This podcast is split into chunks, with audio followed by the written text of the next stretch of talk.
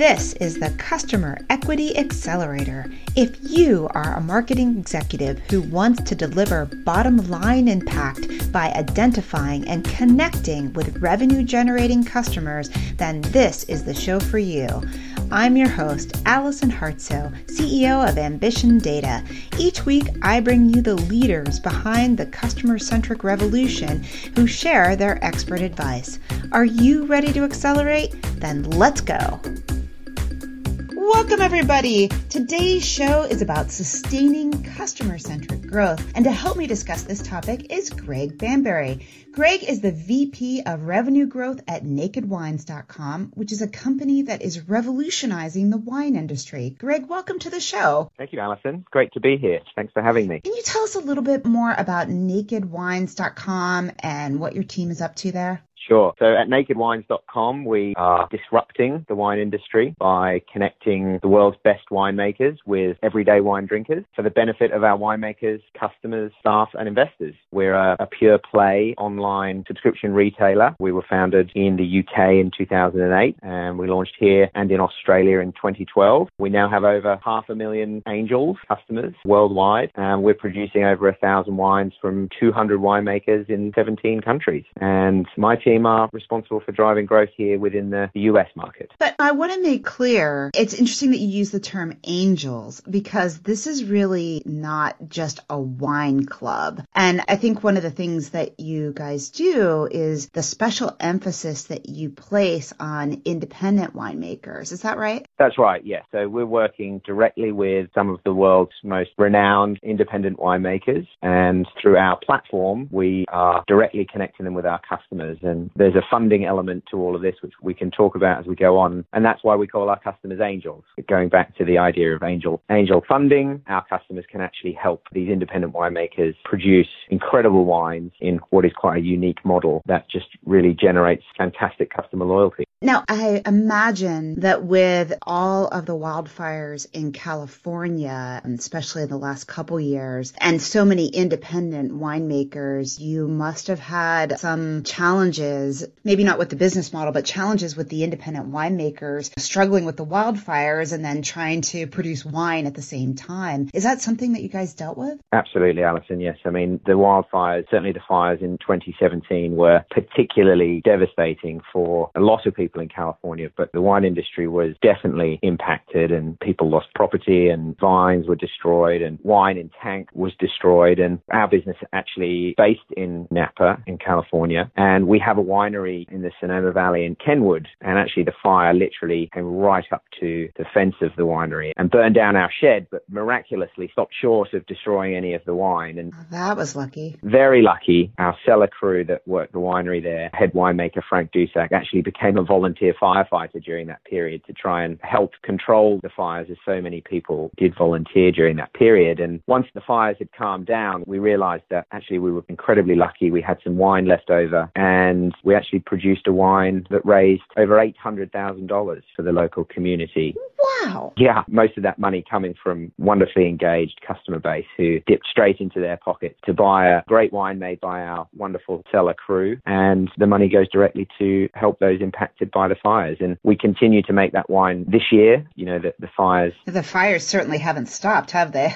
No, fortunately this year weren't as devastating as 2017, but some of our winemakers were evacuated from their homes and from the places that they're producing wine. So it is a, a scary time, but fortunately this year everyone was okay. And thanks to the power of the community, we're, we're able to give a little bit back through the Cellar Crew Red, the wine that we produce for that purpose. For the people listening to the show, is there a way that they can easily access this Cellar Crew American Red so that if they wanted to participate in these efforts or, you know, I know I have friends at the holidays who love wine and would love to be part of this effort, especially in California. Is there a way they can easily access this particular wine? Definitely. We'll set up a special link for your listeners on nakedwines.com forward slash CEA for Customer Equity Accelerator. So, yes, you will be able to read more about Frank and his team at the winery and the wine that they've put together. And like I said, 100% of the proceeds will go to the fire relief effort. So, I love this sense of community that you project through the platform. I think it's really unique. And yet at the same time, I see a lot of companies who seem to be not just talking about sustaining customer centric growth. Let's say they kind of give it lip service and they play this game that they get a ton of venture capital and maybe steered by the board, maybe steered by other investors. They try to acquire as many customers as possible. They call that customer centric and then they shoot to have a big Wall Street exit. Is that customer centric growth? Well, the tricky thing is that the only customers you're ever going to make any money from are the ones that stick around. So we do that by delivering on our proposition of delivering delicious wines by directly connecting winemakers and wine drinkers. And I think we've all seen what can happen if you go too far and spend money like water without deploying capital in a responsible way. WeWork being the most recent example of that. And so our team has a complete obsession about making things better for our customers and our winemakers, really with that focus on loyalty and customer lifetime value. When we started the business, our belief was simple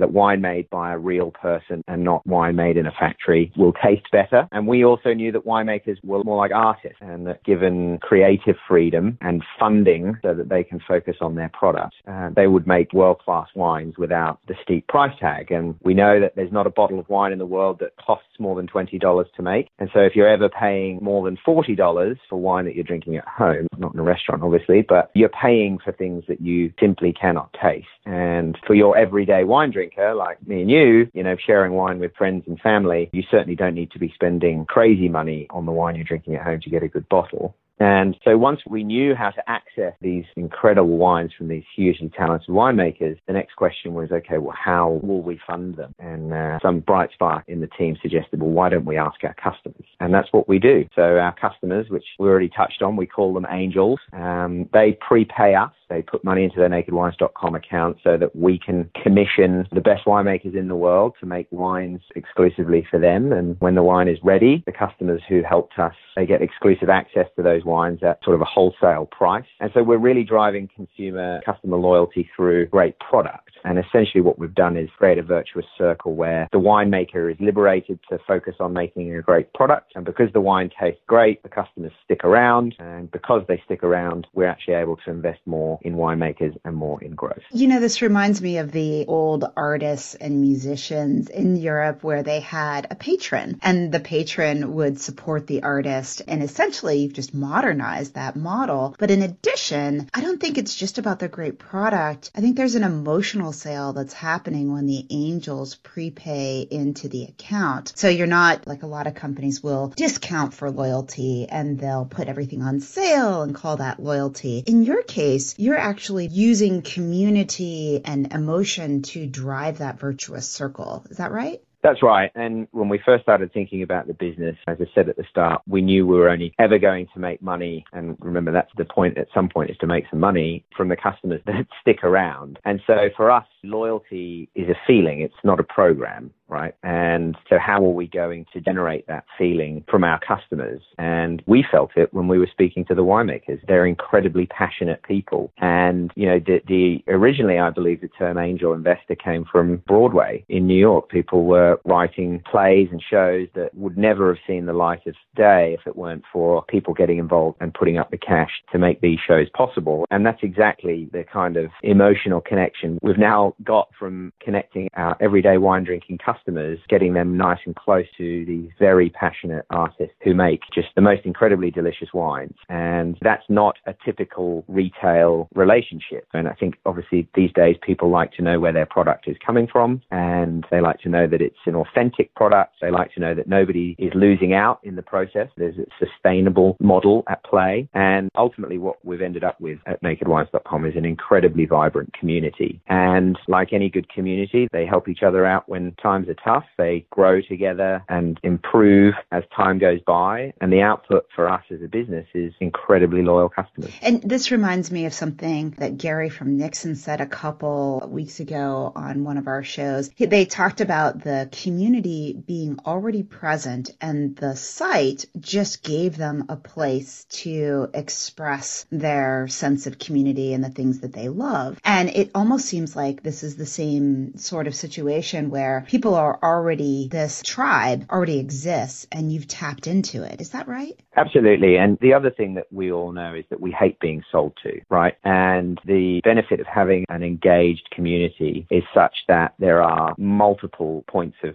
contact that are not a direct selling environment. So, for example, our winemakers love to gather the feedback of our customers. And I mentioned half a, a million angels worldwide. We have over 18 million ratings on the wines that these winemakers are producing. And so that direct connection there and the free flowing communication, the winemakers love it because in the old retail world, they only ever got to speak to maybe one or two people on the wine buying team. And now they get to speak to half a million customers. And so that constant flow of communication where it's not a discount or a sales message or a low stock or a, whatever the sales message may be, it's a completely different tone of communication and where the winemaker is asking for input or we're asking which winemaker do you think we should fund. And so really by the time the wine turns up in our warehouse and is ready for to be sold, the people that are invested emotionally connected to the winemakers in the way that they are, the product is a completely different sales process. Yeah, it's almost like they're saying we're with you, we want to see you succeed, and that's reflected in the actions that the winemakers take. That's a great way to bridge the community because I was going to ask you, how do you know that the loyalty is there because CLV, for example, will give you a lot of transactive information, but it won't give you that sense of community. And it seems like, if I'm right, you might be coupling the two together. You see the transactional stream, but you also see the qualitative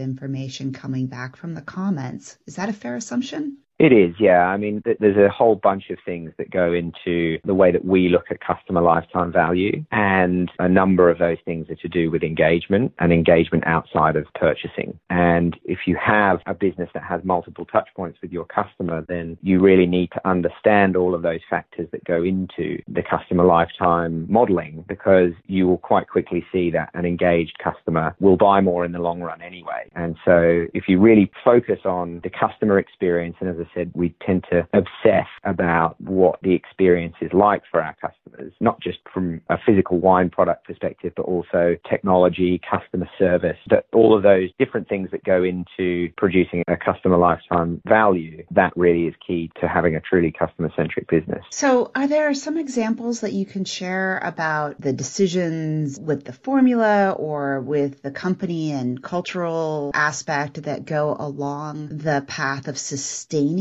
Customer centric growth? Definitely. I think that having a test and learn culture is critical so that you can grow your investment in new customers aggressively, but without having to bet the ranch. I think I've already mentioned we love to make things better for our customers, and the way we do that is by extensively testing across all aspects of the customer life cycle. And sure, some will impact the, the very, very top of the funnel so that we can grow faster, but others will improve that long tail of customer lifetime lifetime value, which actually means that you can afford to spend more to acquire that same customer. Um, but both the improvements at the top of the funnel and the improvements to customer lifetime value, both are driving growth. And I think that for us, a shift to quality over quantity, that is a big point to make. Oh my God, I love that you said that. I just cannot tell you how many businesses have not figured that out yet. So please, this is great. I mean, absolutely, if you ever want to make any money, you need to have a disciplined approach to investing in growth. And for us, we have a target of a minimum four times payback over the customer's lifetime. And where that payback, where that target is met, we will invest aggressively. And where it isn't, we will free up capital for investment elsewhere. So what that might actually translate into is fewer but better customers. And those better customers will stick around for longer and you will make more money from them. So you actually end up opening more opportunities for growth because those valuable customers mean that your allowable cost to acquire more goes up as well. And we have one rule internally with optimization, and this is a cultural point, and it's we don't debate, we prototype. And so essentially, there is no such thing as a bad idea as long as you can build proof of concept, make it measurable. We'll put it in front of our customers and we will let data lead the discussion and not a committee of people sitting around a meeting table saying, I think this will work, I think this will work. You have to let data be the guide. Oh, that's fantastic. And yet I've seen so many people who say, oh, well, we do testing. We have the red button or the blue button, but that's really not the internal culture of testing, which is what you just explained is, yeah, we're going to take our disagreements and prototype them and see what wins and let the customers decide, which is kind of how you began in the beginning, right? Where do you get the funding from? Let's ask our customers. That's exactly right. And, you know, we've had some crazy ideas tabled in the past that I think if they were to have been debated, they would have never seen the light of day. But we prototyped those tests, we put them in front of customers and absolutely let the data be the guide. Are there any crazy ideas you want to share? Yes. Yeah, so we very recently launched market pricing on our wine. So this was a test to prove the value of the product to our angels because the wines are being exclusively commissioned for our customers. It was important to us that the pricing on the wines was authentic. And so what we actually tested was if we show our customers a similar wine in the marketplace and actually link to that product on a competitor's website and show the price of that product, do we see a win to customer lifetime value? And that seems like a crazy test, right? Why on earth would we link to, to a competitor's website? But the test won. And now on every single one of our wines, you will see a benchmark price, which we call the market price, where the wine has been blind tasted against these other wines that are available in the market. And you can see exactly how much they cost. And so the result is customers see the authenticity in the product and the value proposition resonates even further. So, yeah, that was a crazy one when it was first tabled, but it's one that now is a really important part of our customer proposition. Wow. Does that translate across cultures? Like, I know in the US culture, we have this embedded idea that it has to cost more in order for it to taste good.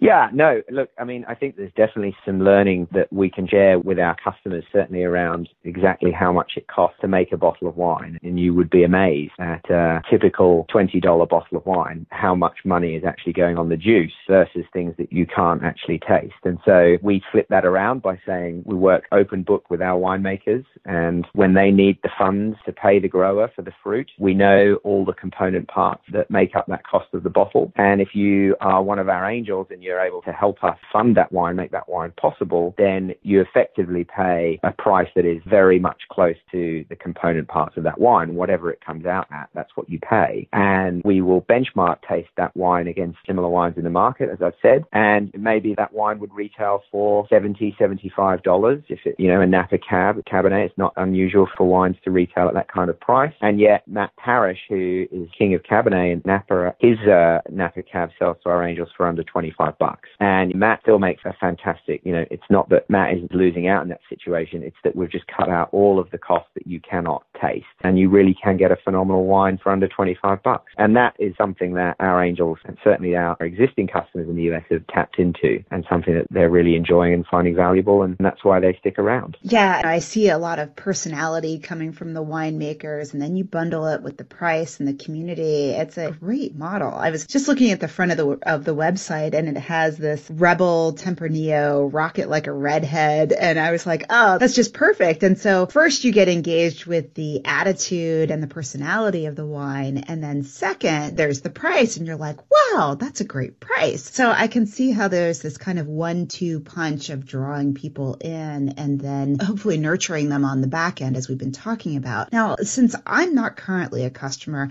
tell me a little bit more about what the process is that you use to bring people along. I have this great initial experience. How do I become not just a one time angel, but maybe more of a long term dedicated person? Sure. So, like I said, we test extensively through the customer lifetime cycle, and that means the important part is onboarding you in the right way. And the benefit of having long term profitable customers is that you can spend money to recruit those customers. And so we will put a very good offer in front of you for your first time with us because we want you to try the product. And the benefit to you as a customer is you know that we're going to put our best foot forward in that case because we were not going to make any money from you unless you come back. So we're prepared to lose money on that first order because we want you to experience not just how good these winemakers are, but also the customer service. We have a phenomenal delivery network, home delivery network across the United States, delivering usually within two days to most of the major cities across the US. And from there, it's an experiential thing. You download our mobile app, you can scan the label to rate the wine, see a video of the winemaker, and all of this stuff starts to make clear that you're part of something that's more than just a retail experience. It is something that you can become as involved in or not as you wish. Some people sit on the sidelines and don't rate their wines and still get a fantastic experience because they enjoy the product. But others, you know, they're, they're on the website daily chatting with other angels and what, hearing what's going on directly from the winemakers when they're in the winery or in the vineyard. And it's just a wonderful community, as I said. Mm-hmm. Did you see the mobile app become a way to drastically increase the engagement of the community? I don't know if you always had that, but it seems like it might have been something that you added as you went. Yeah, no, I mean, back in 2008 when we launched, it was this idea of crowdfunding and the social network was still fairly new, but nowadays, obviously, it's the norm. And so, yes, we built a mobile app initially for our customers to be able to make those small interactions that we want to do immediately, like read about the wine, watch a little video of the winemaker, feedback on the quality of the wine. And we built all of those into a mobile app. And then we built an app just for those 200 people, those winemakers. So our winemakers have a mobile app as well that, they can use to post content directly to their customers. And when you're stuck behind a desk in an office in the city, of course you want to be transported to the beautiful countryside and seeing exactly where your money is going to. And so when you do sit down that evening to open your bottle of Matt Parrish cab, you feel like that connection to him is real. So yeah, no, technology has been a big part of cultivating lifetime value from our customers, but we do it in a very customer focused way. How can we make the experience better for the customer? And technology has definitely helped us do that. You say a phrase like we look for ways to make the technology better for the customer, but I think what's really happening underneath, especially when you talk about testing and CLV, is you're not treating all customers as one bucket. There is a lot of heterogeneity in the base as you understand different segments of customers, different ways that they are interacting with you. And it strikes me that through the mobile app, especially, you're able to understand individuals and their quality of engagement and relate that back to the purchase streams.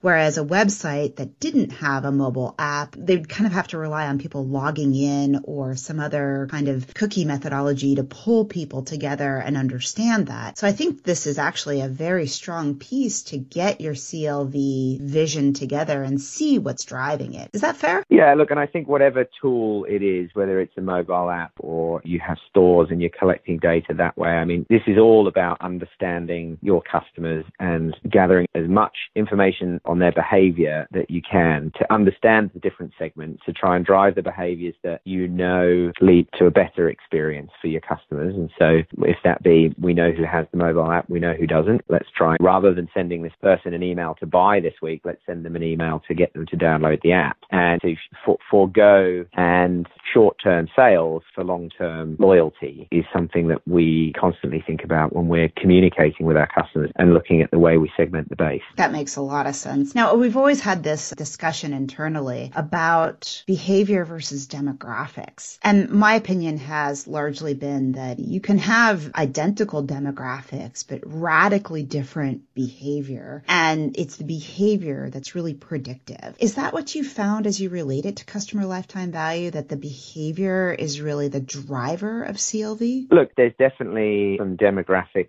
data that will go into the modeling, but absolutely the big drivers are we look for behavioral changes and we will group people together who look like they're behaving in the same way as opposed to just defining them as objects that don't move, like your location. It's very much about how you're interacting, about the actions that you're taking, as opposed to the information that you tell us about yourself in terms of where you are or how old you are. So you've got to look at all of this behavioral data if you've got it. And if you don't have it, then you need to find a way to get it because it really is the key because you can then try and change behavior if you're tracking it. Yeah, I love that answer because it's so closely related to who we are as people, not just a transaction and not just I'm age and zip code and other demographic information. I think that color, what we do is so critical. I wish if I had one wish for 2020, it would be that Google would release all of their search data so we could get better behavioral information. So now related to that, you talk about quality of customer over quantity. And there's been some pressure in some companies, particularly smaller companies, where investors will come in and they'll say, well, you know, it's great that you've tapped into this particular tribe, but we really want you to prove that you're not a niche and that you can play in all these other spaces. And yet a counter argument I've heard to that is that when a brand stays close to its niche, to its customers, that they can actually go deeper within that group instead of spreading out laterally. Is there a balance between going deep and going wide or is there some way that customer lifetime value and being customer centric can guide you in that decision? Yeah, no, I think the guiding principle has always got to be if you ever want to make money from your customers, then you need to understand customer lifetime value and you should be focusing on retaining those customers for as long as possible. And certainly for us, understanding customer lifetime value and everything that goes into it is our guiding principle. And we were never going to go on a land grab of customers if they weren't going to, like I said, deliver that lifetime value because otherwise we would have been poor custodians of the capital that we had to allocate on behalf of our investors. So my answer would be, you know, we want to grow in a sustainable way. And I'm sure that there are obviously going to be companies out there with different objectives, but for us, it was about building a sustainable business. I said at the start, we wanted to revolutionize the wine industry and you can't do that if you are here today, gone tomorrow. And we want to be making long-term commitments to our winemakers so that their livelihoods are changed and the impact ripples through the growing community, the, the fruit growers and the surrounding communities because of it. I mean, that's really where meaningful change comes from. And so for us, it was always about the long game, but I understand that there will be other businesses with other objectives. You just need to decide which one you're in. And if you're in the lifetime value game, then it's all about making things better for your customers. And it sounds like if you're going deep into a space that there's still a lot of space for innovation. Oh, absolutely. Like I said, despite being six, seven years old in the US market now, we're constantly challenging ourselves to come up with new ways of looking at things. That the pricing model that I described earlier is just one of those ways. And so, no, innovation should never stop. If you stand still, eventually someone's going to catch you. So you must, and like I said, we focus on that continuous improvement cycle, which is where the test and learn comes in. And if someone's got an idea on how to do it better, we will never reject it and we'll see what the data tells us. But no, innovation, it has to be a key part of, of your culture to keep that energy on improving the customer experience. Mm-hmm. Always thinking about them. So let's say I'm convinced and, you know, I love the way your business is operating and how it is truly customer centric what should I do if I want to get my company to be more truly sustainably customer centric? What should I do first? I think you need to have a good look at the customer lifetime and try and work out all of the drivers of customer lifetime value, which is obviously a data exercise. And by far the biggest driver in customer lifetime value will be retention. So what can you do to improve the customer experience so they do stick around for longer? And is that investing in product quality? Is it investing in your people internally, your team and your culture? Is it customer service? Is it technology? And then I think, you know, have a culture of transparency. As business leaders, we know that transparency is a critical part of team culture, but it also extends to your customers and your suppliers. Transparency builds trust and therefore loyalty. So a good example of that, as I said, is the transparent market pricing that we launched. And one step further on that pricing is that if our customers seem to disagree with the pricing based on their ratings, then we actually drop the price on the wine. So we actually have customer powered pricing on our wine as well. Is that right?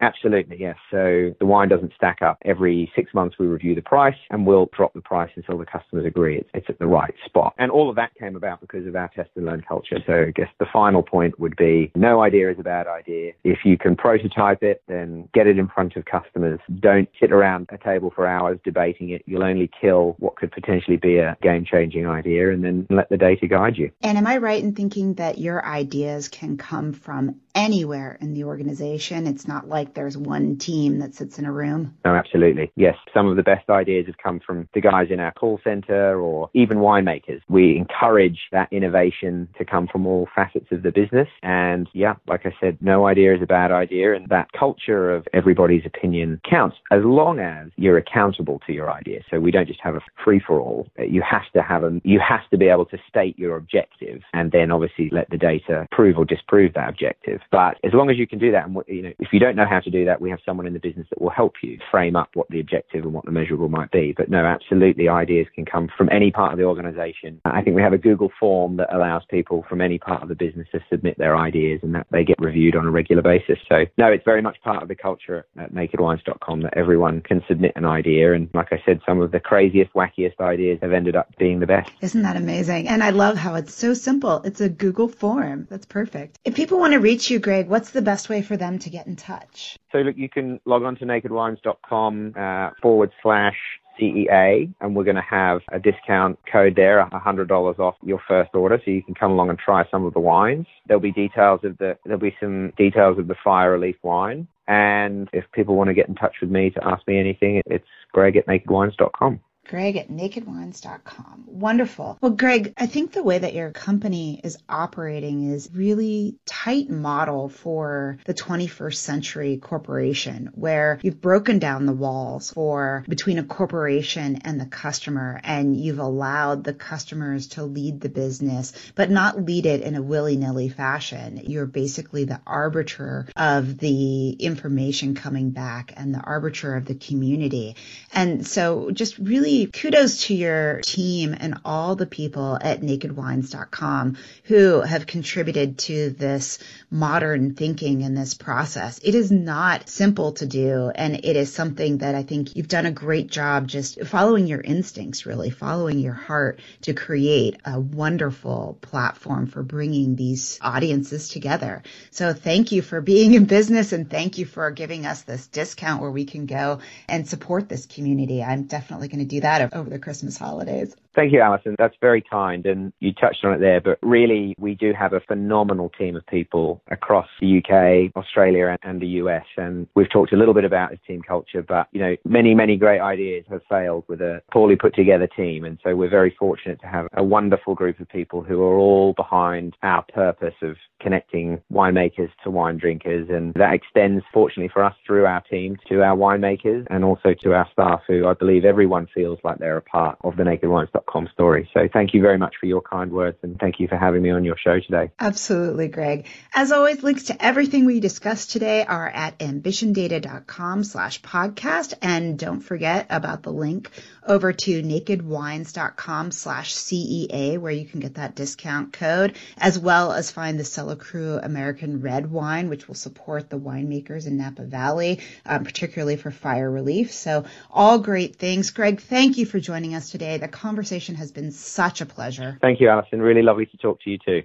Remember, when you use your data effectively, you can build customer equity. It's not magic. It's just a very specific journey that you can follow to get results.